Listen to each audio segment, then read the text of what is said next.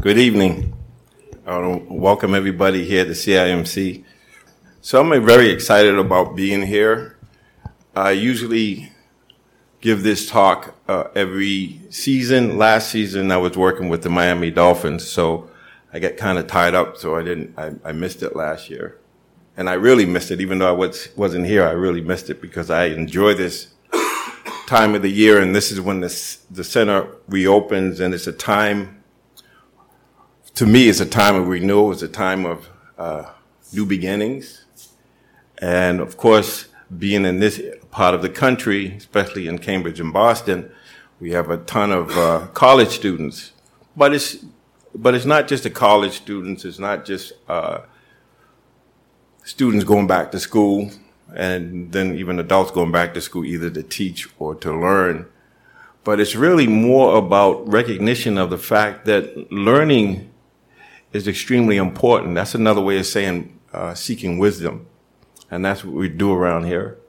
That's, that's one of the antidotes to suffering is to, to be wise and to understand how we are living and, and whether or not we're living in a way that's conducive to alleviating suffering. Because that's pretty much what the Buddha taught suffering and the end of suffering. And so just to add some context to this, I wrote wrote stuff down because I I like to freelance a lot of the time and now I'm I'm challenging myself to be a little bit more deliberate. And so I wrote some notes down that I wanted to make sure. So the thing about it this way, in this practice we don't we call teachers and, and fellow travelers good friends.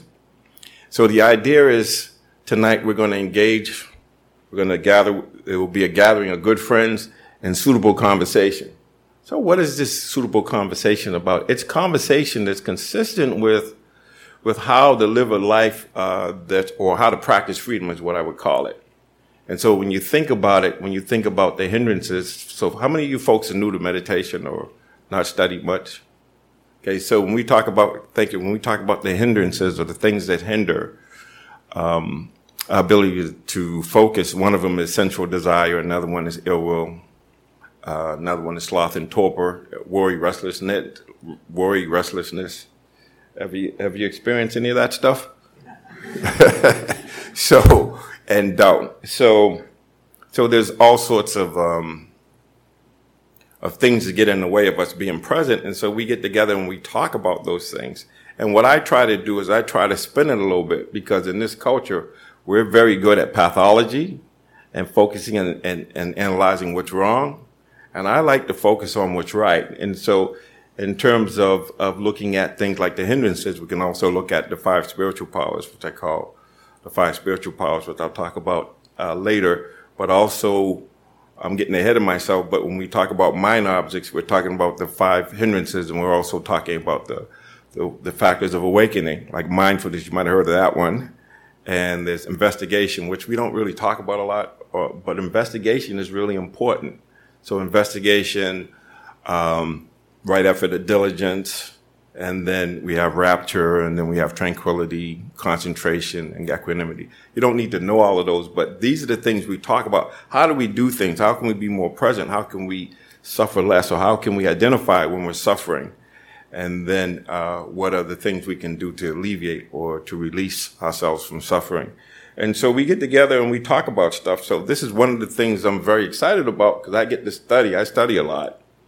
And then I get to come out and, and share my experience, but also to engage with you and to explore this thing called life and how we, how are we going to do this thing in a way that helps us be who we are. Because even though one size you know, we're taught like one size fits all, one size does not fit all. Each person has to work it out for themselves. So we have to talk about that kind of stuff. So it's a new season. I said that, uh, new beginnings. So questions is interesting because I have to ask myself, and when I work with different clients, the first thing I ask them is, what do you want? And so that's a question we can ask ourselves. It's a new beginning. And this is a actually an opportunity for us to do things differently or to really think about, or what do we really want? And who do we need to be to do what we really want? That's an interesting question, but that's a good reflection. And then we'll get into well, what's self-observation have to do with this and how is it helpful or beneficial?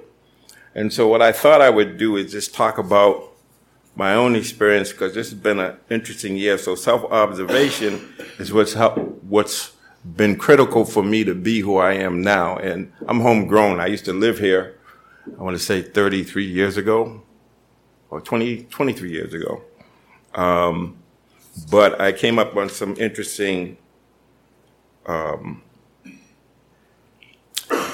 uh, milestones this year. So 50 years ago today, today I started my career at UMass Amherst. So that means I graduated from high school 50 years ago. And I'm still trying to get my head around that one. Because 50 years, that's a half a century.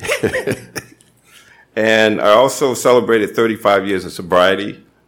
And so that's been interesting. And, and just thinking about, I went back to school 33 years ago to Cambridge College and got my graduate degree in, uh, in psychology. But the interesting thing as I reflect on how self-observation has helped me is when I got into this this process, is just this idea that um, by me being able to understand that I had this capacity to step back and observe myself, I was kind of that was kind of weird for me, but that's exactly what we have the capacity to do. And so what happened to me is when I when I got into recovery, I started realizing that a couple of things, especially around here, is that um, that I have Buddha nature. I have a masterpiece within. I'm starting off with that. That's what I started off with. And for some of us, that might be Buddha nature, might be Christ consciousness, might be Kuan Yin, uh, the divine spark, whatever that is. This is what I came to realize that I had a masterpiece inside of me and how I how I use my consciousness, how I experience or express word, thought, or deed had everything to do with whether or not I could access that masterpiece. And I also realized that that this is a friendly universe because when I first came around here, I felt like mm, it's not so friendly, especially where I grew up and how I was raised. Uh, I didn't think it was a friendly universe, but then I realized it's a friendly universe, and that's the question that that uh, Albert Einstein said that we had to ask is whether it's friendly or unfriendly. I won't get into all of that, but I will say this. Once I, I accepted the fact that it was a friendly universe and it was lawful, we talk about the Dhamma here, there's a lawfulness. There's, there's teachings that, that, that lead to, to the end of suffering. Then I could accept that fact and then say, okay, why don't I align myself with how things work? Why don't I start reflecting on and understanding how the law of, whether it's karma or the idea of suffering and the end of suffering. We talk about the noble truths, but I don't want to get into the five this or seven that. I just want to keep it really, really simple and just say, once I understood that and I understood there was a community, so I really used this community here besides going to uh, 12 step meetings and then other self help meetings and being, being around people. But really, it was more about me for 35 years averaging over a book a week. So I was pursuing excellence and wisdom and I didn't know it. I thought I would, but I knew I had to be intellectually stimulated. But once I got out of survival mode, you know, being a, a drug addict and alcoholic, and I started realizing that, oh, I want to understand how this mind body works. And they give me the teaching, but how do I, how do I manifest it? How can I have a direct experience of that? So that's what I've been doing for these, uh, 35 years, whatever it is, is just really taking responsibility for my own happiness and realize that it's an inside job.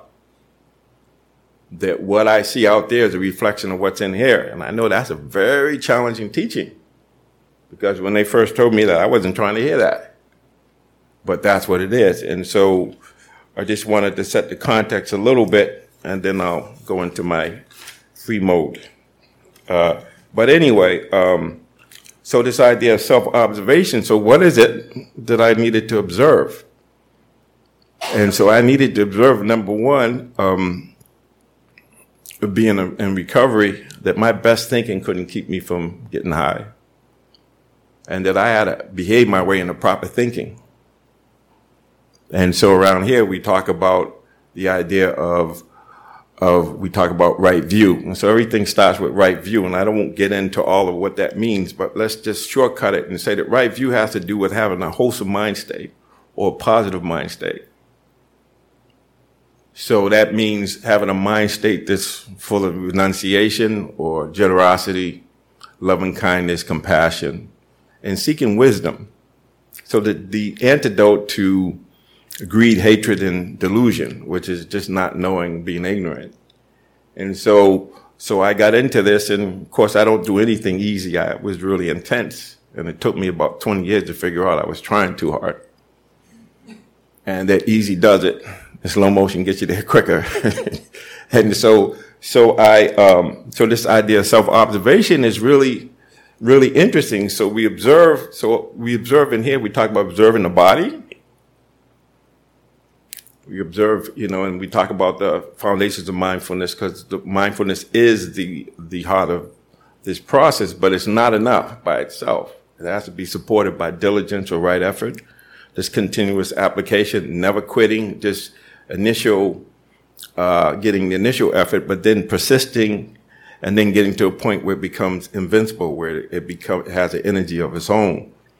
But we have to start with this friendly universe this is how I had to start with the friendly universe, and then realizing that that um, I needed to use my resources to align myself with how things are.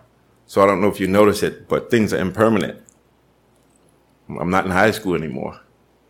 That's 50 years ago.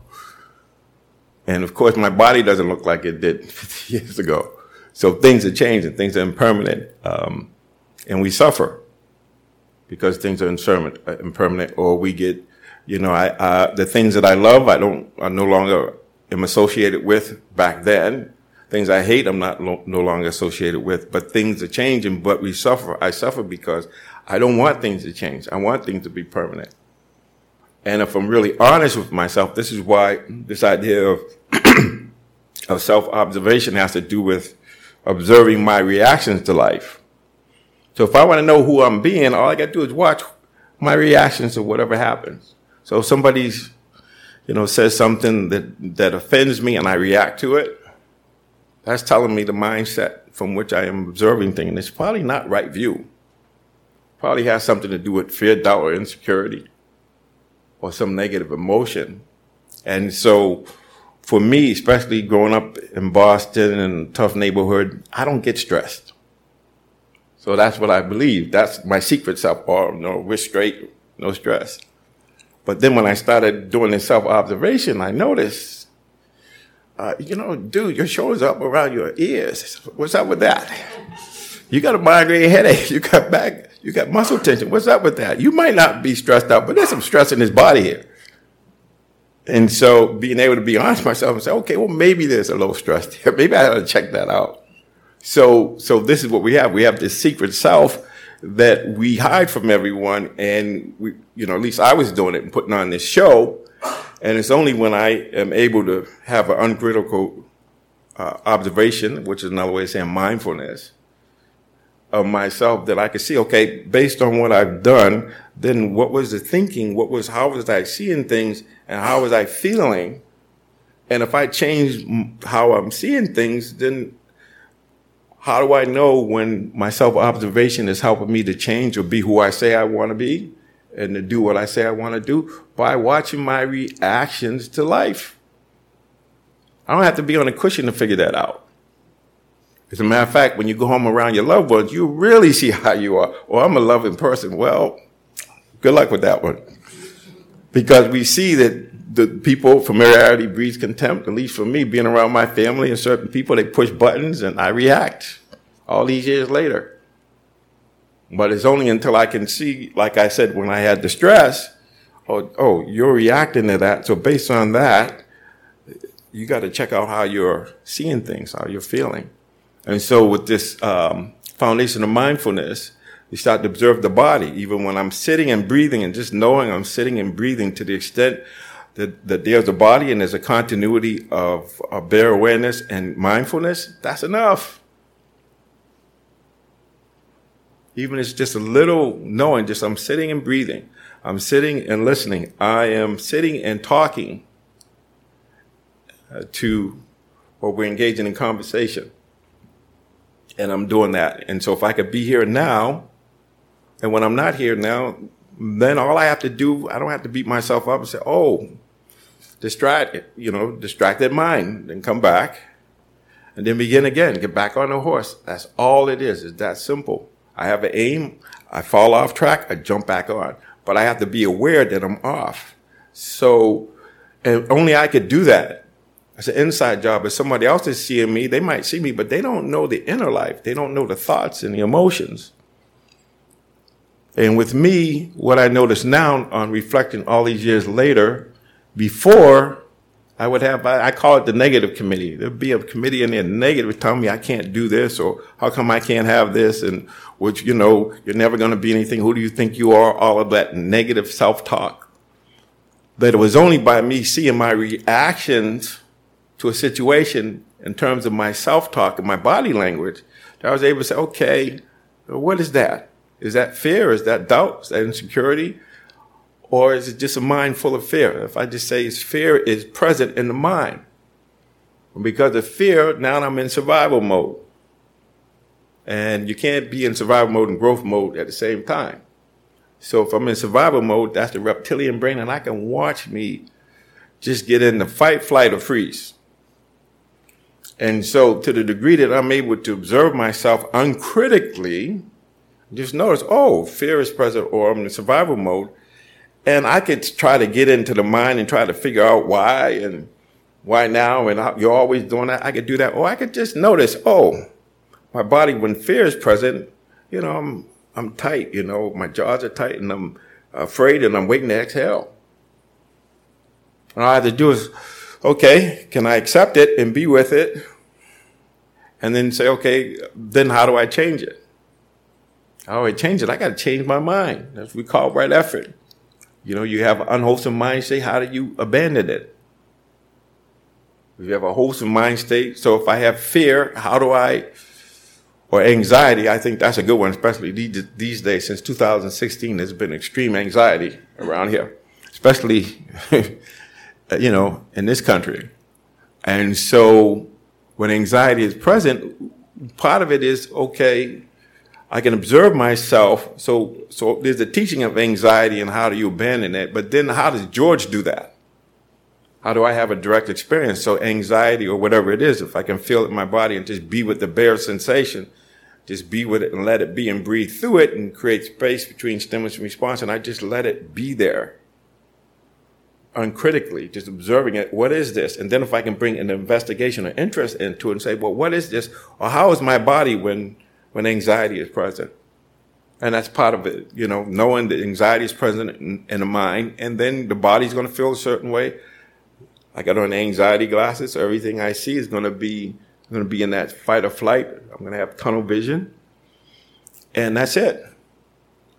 It's really that simple. Anxiety is present. First, we abandon it, but then we turn towards it and try to understand what is it and how did it arise?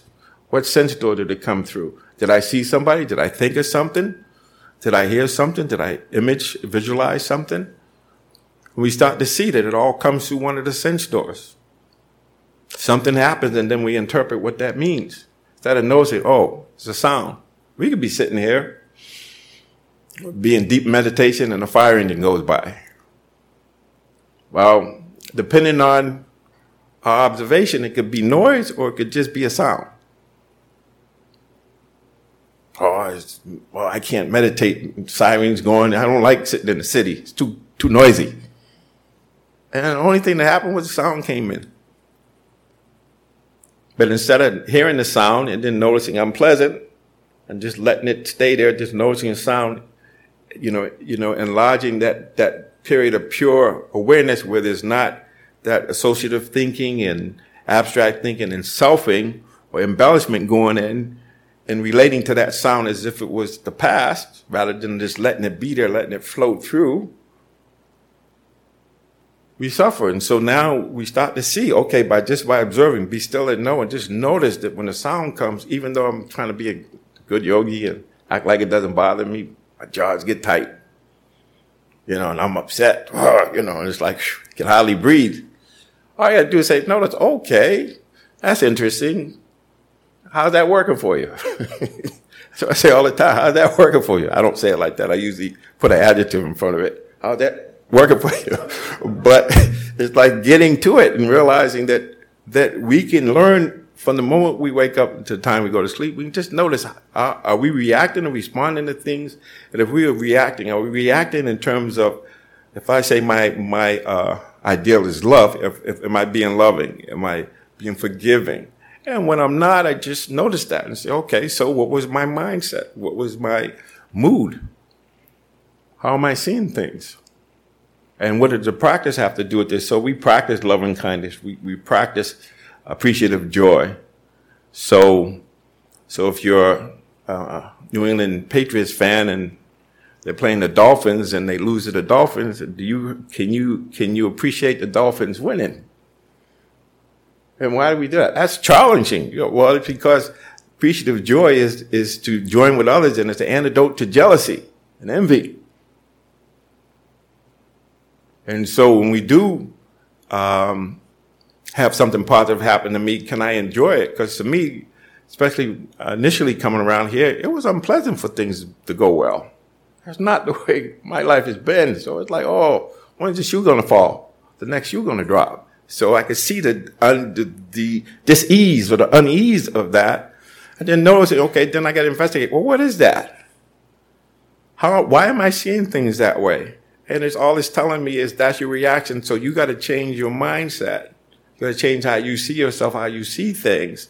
And then that will be different. And how will you know when you transformed or when you had a transformation of consciousness? Because my reaction will be consistent with who I say I want to be and where I say I want to go. How simple is that? But the challenge is being able to see what is difficult to see. The challenge is to be still and know and to be and to take responsibility that I am responsible. It doesn't mean people don't mistreat me and other things, but I get to choose how I'm going to react or respond to them. Because the Buddha said hate, only love, that's how you respond to hate through love. If you hate, respond with hate, then we got an eye for an eye, and we got a lot of people walking around with one eye. So we have to think about that. So this idea of self-observation, as simple as it is, is really powerful. And around here, we talk about how to observe experience in a way where we can see how things arise and pass away. We see that the mind, even if it's unconcentrated, it won't stay that way. But it's important to know, I, you know, the, the mind is unconcentrated. The mind is concentrated. There's lust in the mind or sensual desire in the mind. There's an absence of sensual desire. The mind is, is concentrated. The mind is at ease. And so we start to think about that. But how do we know that stuff? A big part of it is keeping it simple. Is is really understanding the inner life, the inner dialogue, the self-talk. How many people know what I mean by self-talk? Okay, and it could be thinking, and how many people have had arguments with people and they're not here? Okay, that's what I'm talking about. So you start seeing, oh, you're arguing and you're, you're trying to prove your point, and you have to understand there's a consequence to that. That's telling you your mindset is a certain way. And so why not, you know, we talk about it, why not instead of, how about peace? How about seeing the person based on how you want them to be. Or, or seeing them with kind eyes, seeing ourselves with kind eyes. That's where we start, because it starts with the self. With me, it was about me accepting me to the degree that I can, and knowing who I am, knowing myself, knowing how I can have a direct experience of what people are offering me. We have this suitable conversation. Can I go and see if it's true? Don't take my word for it. Check it out. As the Buddha said, don't believe me, see for yourself.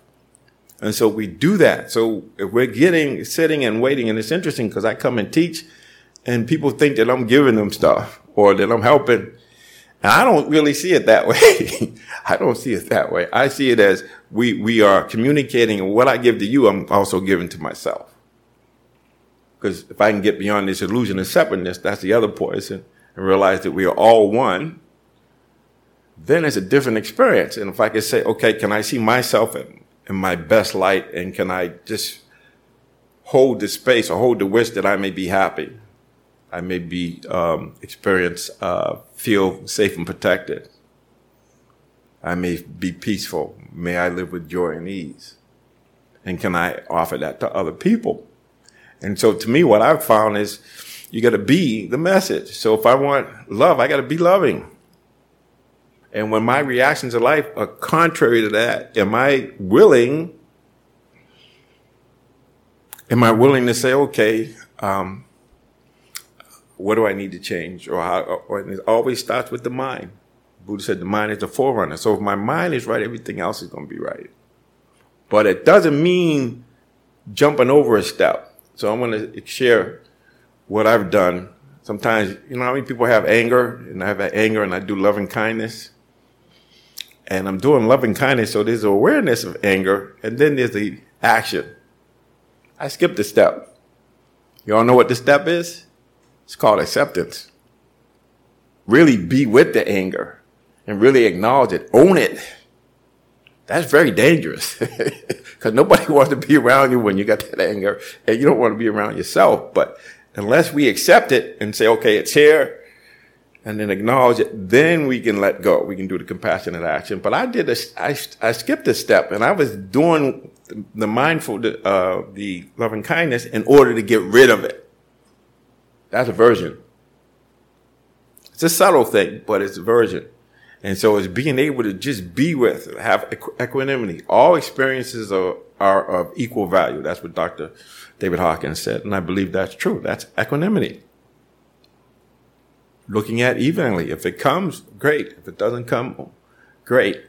So when I work with my athletes, especially the elite athletes, I tell them when they go give a, give a, get an interview from the newspapers that whatever they say, just say thank you. Because one day you're the greatest thing since sliced bread, and the next day you're the biggest choke artist of all time. And it could be in the same day. So just say thank you and just notice praise and blame. That's that's a teaching. I remember teaching in, in prison, and I had these two, they were called, um, they were recovery units, and the first one was the new newbies, and then the second one was the, the guy, the guys that had been there for a while. And so I went and talked to the newbies, and I'm talking to them, and I give my little Dharma spiel, and they, they standing up, clapping, and saying, I'm the greatest thing since sliced bread. So then I gave the exact same talk to the second group, and they're looking at the clock like, when's this stiff going to finish? so it was right in my face. Okay, okay, that's what it is. And so learning that, but even though I say that, there's going to be a reaction. There's going to be times when I say, I don't really like feeling this, and I can't, and I, I'm not interested in letting go. I want to, but I can't. And the letting go sometimes is, is a process of letting go, of not being able to do it, not being able to do it. That's where the right effort comes in, where we we keep trying, we keep doing it, even have to do it 70 times seven. Do you all know that 70 times seven means? It's not a number. It means keep doing it till you can do it. That's a good one, huh? Do it till you can do it. and I'm telling you, it took me a long time to figure out this right effort thing. I mean, decades. I sit through pain. I had that warrior effort, and and at some point, my butt got on fire, and I said, "Okay, let me try something else." But unless that I have that sense of urgency, unless I have this commitment to excellence, I'm going to keep doing what I'm doing unless there's a moment of truth where where it's where where it's is vital. It becomes a, a sense of there's a sense of urgency, or the gift of desperation is what I like to call it. Then when that happens, then I can just say, okay, let me try it differently. So now it's interesting. 35 years later, recovery 50 years after high school, I am more enthusiastic and more joyful than I ever was. So how the hell did that happen? Self-observation and the practice, good friends and suitable conversation and a willingness to learn and try to understand things. And so instead of looking at this, it shouldn't happen, I look at it with curiosity, interest. Oh, what is this? Who do I need to be to do what I say I want to do? So I work with people from Yale to jail, locker rooms, boardrooms. It doesn't matter if you got a mind and body, I can probably work with you. So when I'm working with the Miami Dolphins last year, I'm in a very transactional environment. That's a nice way of saying it. and just going in there and people, you know, say, well, who do you like working with the best? And I said, it's not like that. It's the person in front of me. It's like, how can I serve? So that's how I look at it. Well, you know, they're hitting, they're getting concussions. I said, listen, I'm just trying to alleviate your suffering and work with the folks that want to work with me and try to bring a little love, compassion into it. So maybe I can help them when they go home, they can be more loving with their kids or whatever. But just like me, they want to be happy. Just like me, they want to avoid suffering. Just like me, they're learning from, from life. Now, some of us learn more, more difficultly, uh, have more difficulty learning than others. But it's really that simple. It's really about just, for me, it's just having an aim or having a, a, a idea or what I want to do. And then when I get off track, uncritical observation of what I need to change. And usually it's the mindset. It's usually me having to bring more effort or having more more faith, more trust. So trust, trust and and and and, and insight, seeking insight. So I'm pursuing excellence and wisdom with grace and ease. The grace and ease wasn't there before, but it's there now, and it's wonderful. And if I can do it, you can do it. And so I share this to say, you don't have to be like George, just be you. You got a masterpiece. You got Buddha nature, Kuan Yin energy, divine spark and how we direct our attention, how we experience, how we express word, thought, and deed is going to determine whether we're making heaven or hell. I know that's a challenging teaching, but that's my experience. Is that that's what it's about? That we're here and we talk about how we're going to do this. And so I talked for a little bit. I don't want to talk much more, but my whole idea is just to understand that we are wired so we can observe our experience from a relaxed receptivity. Sometimes I call it the eye of a hurricane, where we're just observing things with, with patience, with understanding, witness, uh, wisdom. We have to know a little bit, even if it's just information or rash intelligence or direct experience. What we're doing, we got to ask, what are we doing? What's our intention? What's the best way to do it? And how am I seeing things? What's my mind? Is my mind wholesome or unwholesome? And you can tell what your mind is based on your thoughts. Your thoughts are going to be reflection on the mind. So we start figuring it out. But you might have to be like me and watch your, have an uncritical observation of your reactions to life, especially when it's around things that we think we got control of or that we master. But there's always another level. So I'll just end the, um, the lecture with that and then open it up for questions. Thank you for listening. To learn how you can support the teachers and Dharma Seed, please visit dharmaseed.org slash donate.